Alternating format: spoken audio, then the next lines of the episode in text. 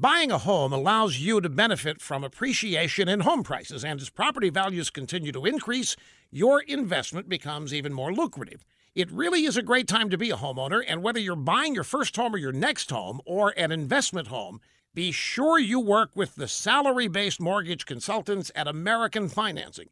They're a family owned national company that has an A plus rating with the Better Business Bureau.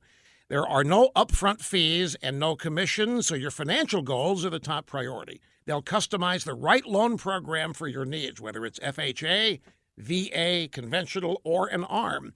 They'll even get you a pre approval letter, which makes your offer on a home much stronger.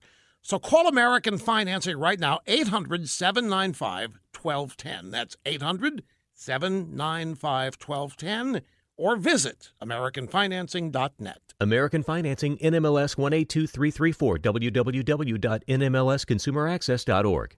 Washington, District of Columbia, is as liberal as any American city. In 2016, they voted for Hillary 91 to 4, just to give you an idea. I mean, it's a liberal paradise, supposedly.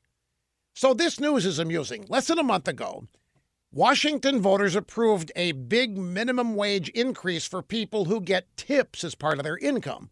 The vote guaranteed a minimum wage of 15 bucks an hour by 2026, by which time a lot of residents will have died.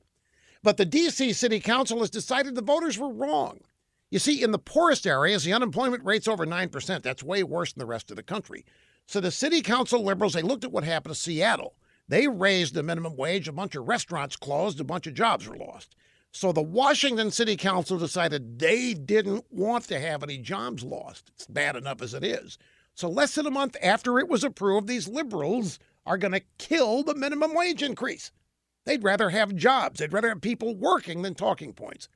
It doesn't happen often. Sometimes even liberals have to face reality, but I predict they'll screw this up somehow because they never get it right in the end.